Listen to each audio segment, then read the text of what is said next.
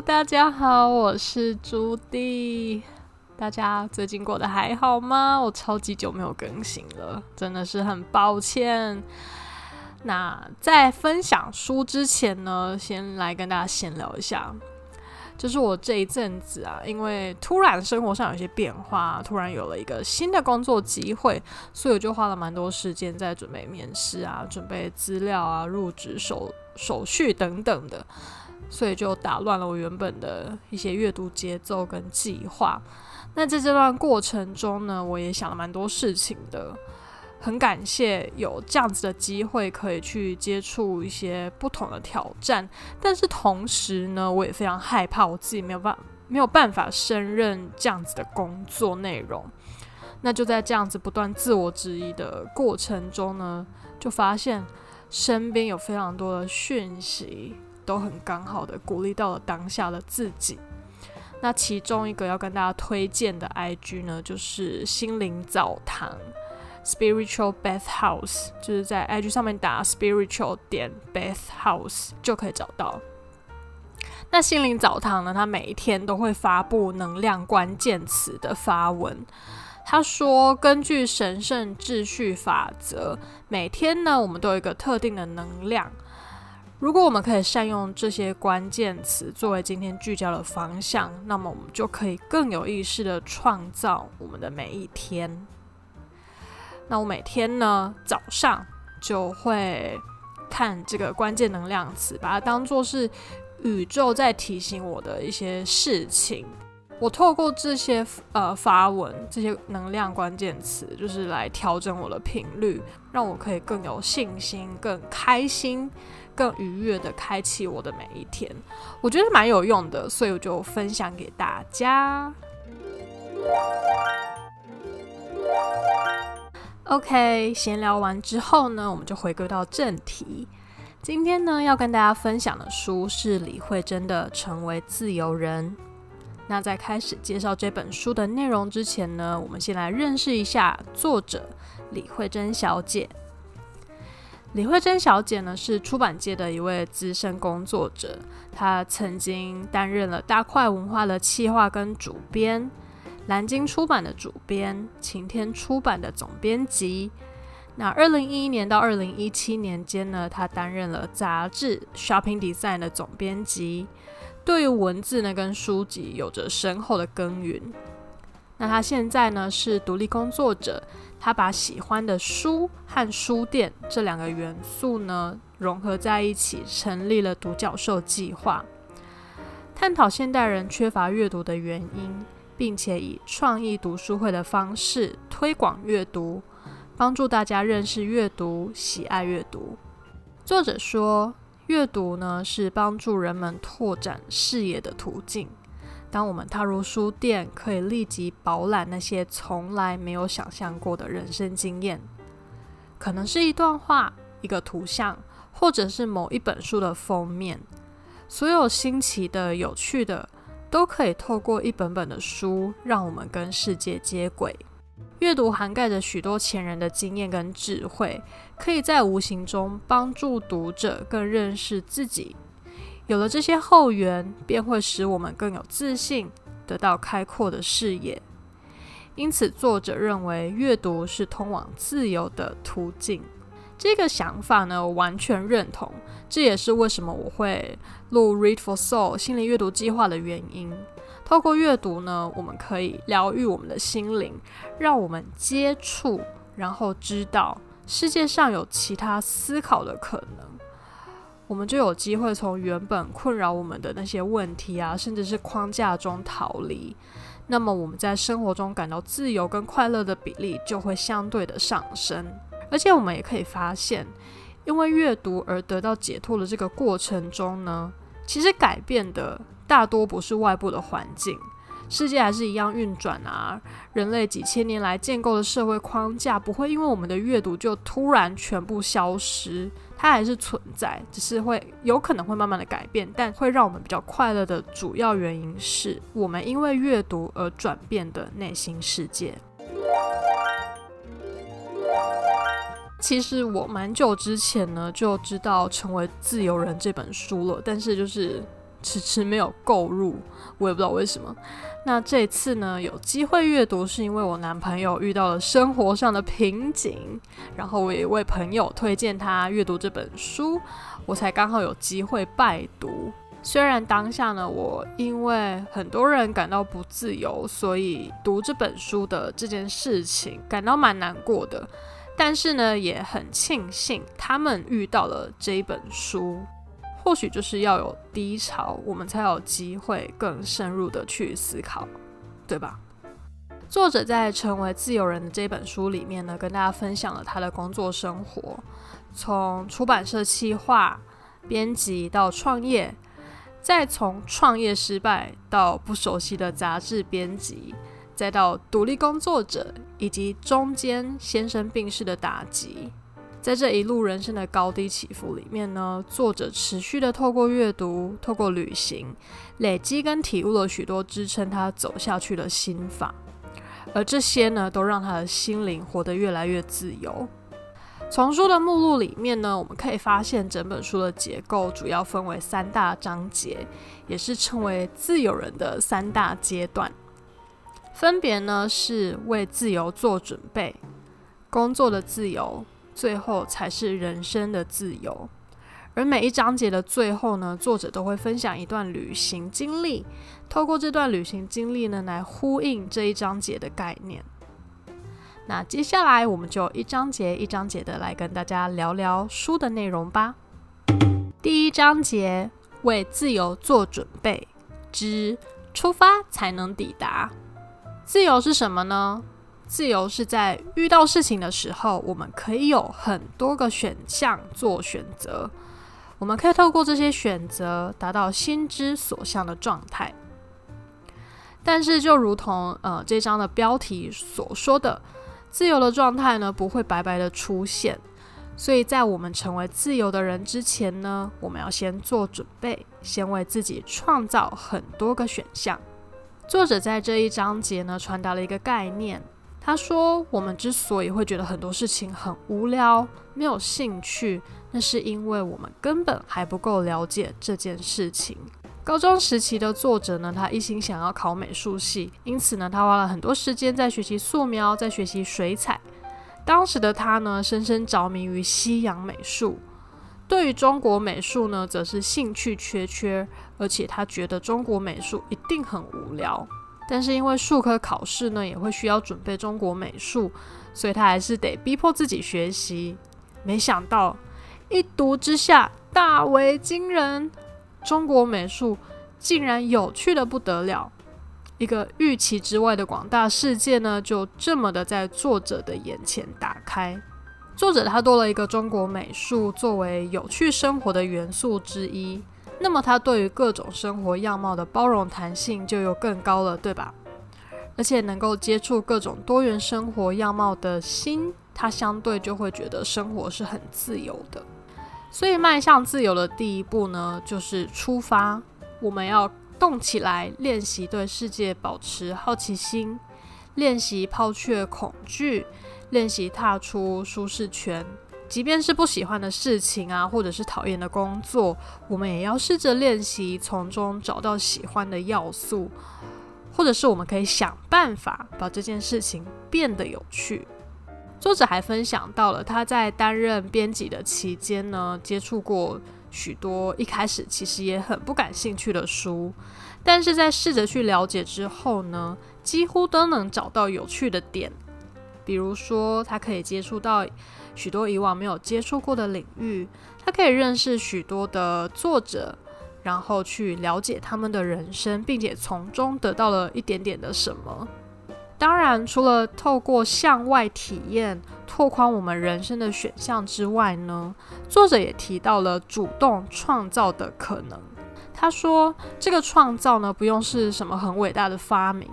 就他进入呃编辑产业的这个过程来说呢，他边失败边摸索，从书里、从现实中找到学习的对象，然后自己去得到关于企划、编辑、创意、杂志、设计等等的理解。这些呢，全部都是主动创造的范围。只要我们先走出第一步，先抛出一个念头，先示范一种决心，就是沟通跟宣誓。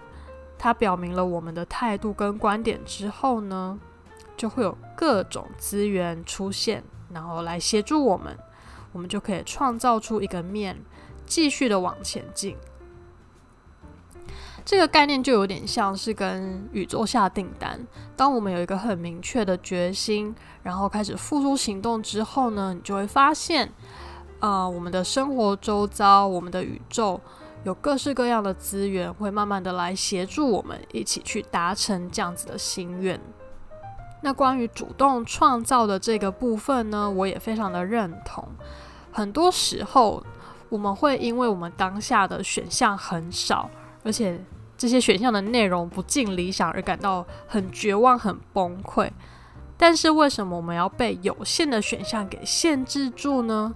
为什么我们不自己打造出想要的选项呢？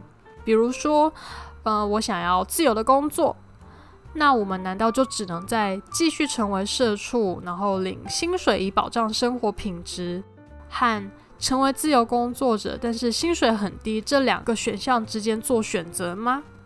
我们能不能有第三种选项，是保有一定生活水准的自由工作机会呢？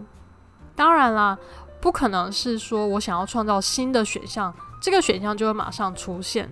就如同刚刚所说的，我们要做的呢是朝这个目标出发。或许达成这项呃新选项的过程需要一些时间，但是如果这个就是我们想要追求的方案，那么就值得我们把在既有选项来回挣扎的这些时间呢拿来做创造的尝试。所以非常建议大家把主动创造新选项的这个概念呢，呃，放在心上。当我们遇到问题要做抉择的时候呢，这个思维可以帮助我们跳脱既有的框架，或许呢就可以创造出更不同的局面。第二章节，工作的自由，在第二章里面呢，作者主要探讨了对于工作的心态与想法。那我整理了三个我自己很有感的观点来跟大家分享。第一点，让退休一词退休。知名服装设计师 Vivienne Westwood 回应他人问他什么时候退休时，回答：“如果退休是为了去做自己想做的事，那我已经在做了。”看到这一段话的时候呢，我非常有感。呃，近期的我呢，还蛮常反思工作生活平衡的这个概念，因为我自己之前呢，非常坚持工作跟生活要很平衡，要切割得很干净。但是我发现，当自己硬要把工作跟生活分得那么清楚，切割得这么干净的时候，反而造成了自己的痛苦。我就是给自己建立了一个框架，让工作不能跨到我的生活。所以，当我遇到加班，然后影响到生活的时候呢，就会让自己变得很不开心。那也有一些人说，工作就是一个赚钱存活的手段而已嘛，所以就是找一个钱多事少、离家近的工作啊，然后下班后就可以享受自己的生活。那对于这个概念呢，我觉得有一个很矛盾的点，就是就算是一个很闲的工作，基本上呢，我们就是要花八小时的时间，对吧？这八小时足足占了我们一天的三分之一耶，那我们又怎么可以催眠自己？哎呀，没有关系啦，拿八小时去换我们剩下的生活，很划算啦。我很喜欢作者在书中提到的一个概念，他说这个工作呢，就是我们所追求的那个生活里面很重要的一部分。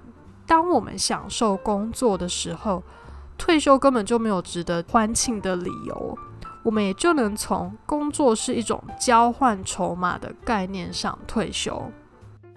所以，或许工作跟生活他们之间的关系不是要去平衡，而是要去融合，让我们的工作可以很自然而然的成为我们生活中一个很快乐、很有趣的存在。而不是视工作为牺牲的一个概念。第二点，投资自己。不知道大家有没有听过前阵子很红的斜杠一词呢？斜杠指的是一个人在拥有难以取代的专长之外呢，同时还拥有高度热情、长时间持续，并且跟他们正职表现同样精彩的其他身份。作者在书中写道，欧洲人呢是最接近斜杠青年的一群。因为他们生活中几乎全部或极大部分呢，是在培养自己、发展自己，不是为未来做准备，也不是追求轻松。简而言之呢，生活对他们来说就是当下，但它立足于实力的累积，而不是空想。我觉得这一段话呢，非常的 inspiring。大家其实可以试着回想一下，我们过去所做的跟能力培养有关的决定里面，究竟有多少比例是因为自己真的很喜欢，是因为专注于自己内在之后呢，才决定要去深入学习的呢？又或者说，有多少事情是一直想学，但是因为这件事情对当下可能收入啊，对我们的职业一点都不重要，所以我们就先搁置了呢？我想，大部分人的学习呢，都源自于恐惧。我们会害怕我们未来可能没有竞争力了，所以我们现在必须要学最夯的某某技能。但是，我们怎么可以确保在这项技能学习完之后，这个技能的有效性有多久？它可以应用的范围有多广？以及这个真的可以保障我们的一切，我们的一辈子吗？那么，既然一切的学习都无法保障最后的回馈是最永久的，那么我们就应该选择相对是最有热情的事情，因为这才是可以带来呃长期的坚持，而持续的累积呢，才是让我们在未来有更多选项的关键之一。举最简单的例子来说好了，我相信应该很多人小时候都有学过钢琴吧。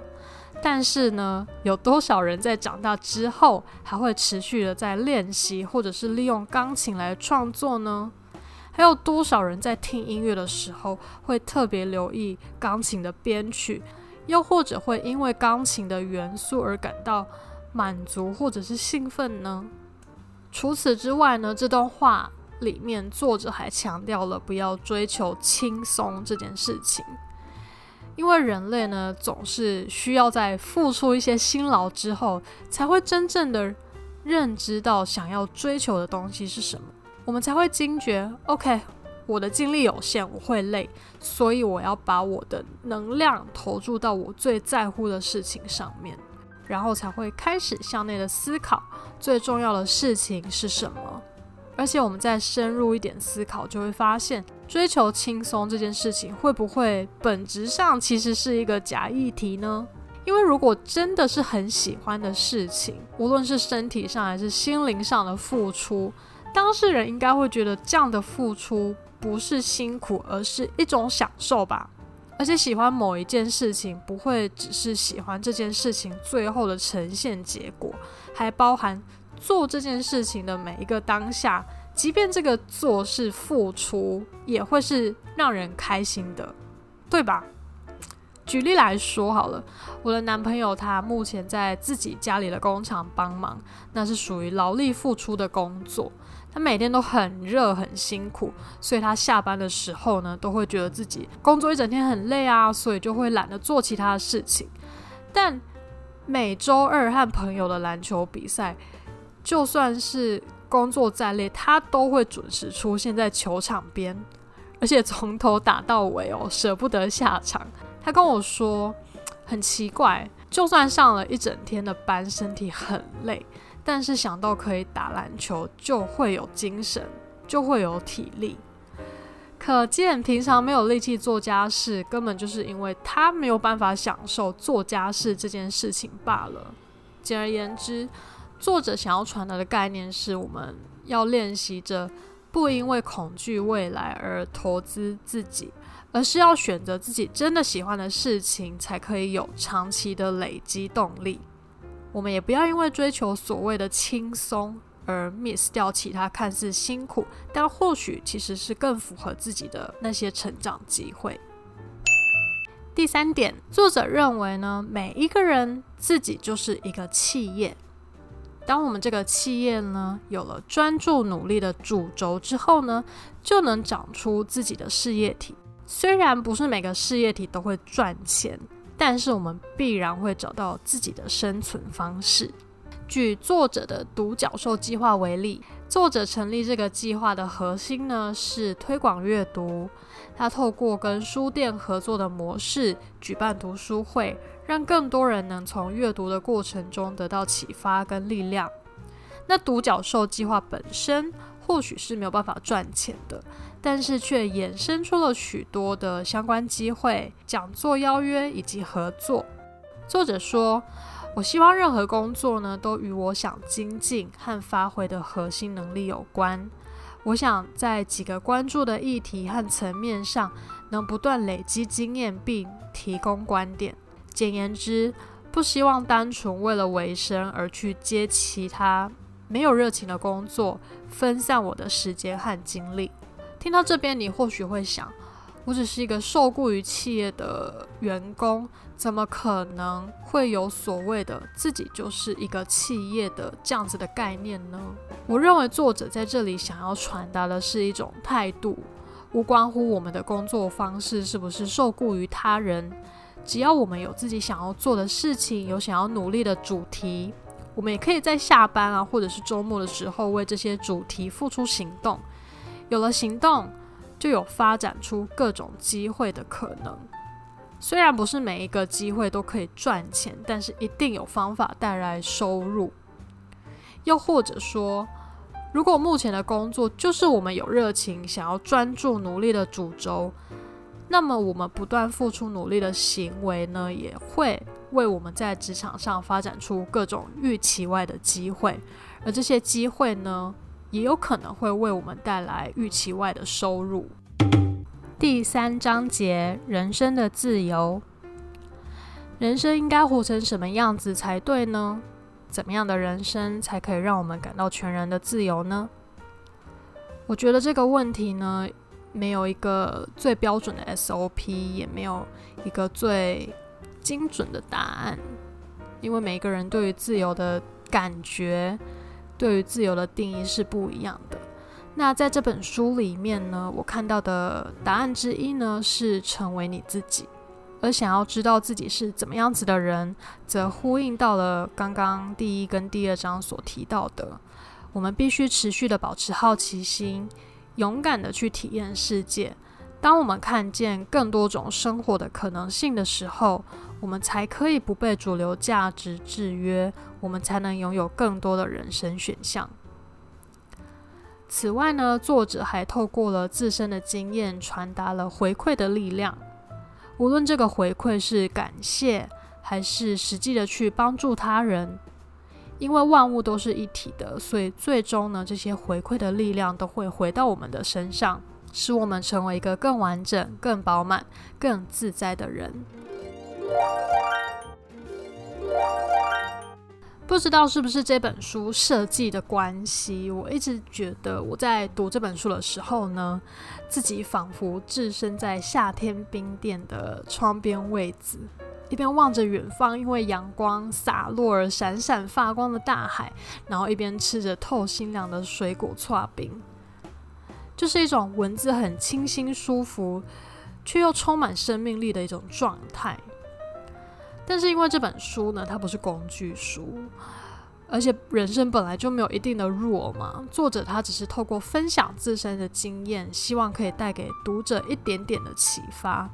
整体而言呢，比较像是老朋友聊天一般的分享，所以建议大家可以把这本书当做床边的阅读本，睡前呢阅读个一两篇，然后满足的进入梦乡。如果一口气读完的话，会很容易抓不到重点，会觉得每一篇都很有能量，每一篇都让我的心头暖暖的，但是。整体一看会觉得 OK，所以我要如何成为自由人？它的 SOP 是什么呢？会有这样子的想法，但本来就没有 SOP 嘛，所以内容的东西会比较像是精神面的一个提醒，让我们在面对人生的各个情境的时候呢，有一个呃思维在那里，我们可以透过这样子的人生态度去解决可能当下面对的问题，去拓宽我们对于人生的一个选项。总之呢，这是一本我觉得很容易阅读，但需要我们去体验生活后才能够更有共鸣的一本书，所以它值得一读再读，并且不同时期去读的话会有不同感受的一部作品。最后呢，送给大家书中我很喜欢的一句话：人生呢有很多种样貌，并不是没有人做过的事情就不会成功。只是别人读不懂你的逻辑而已。期待大家都能无惧的去探索世界的美好，然后成为更完整、更自在的自己。那我们下一集 Podcast 见喽！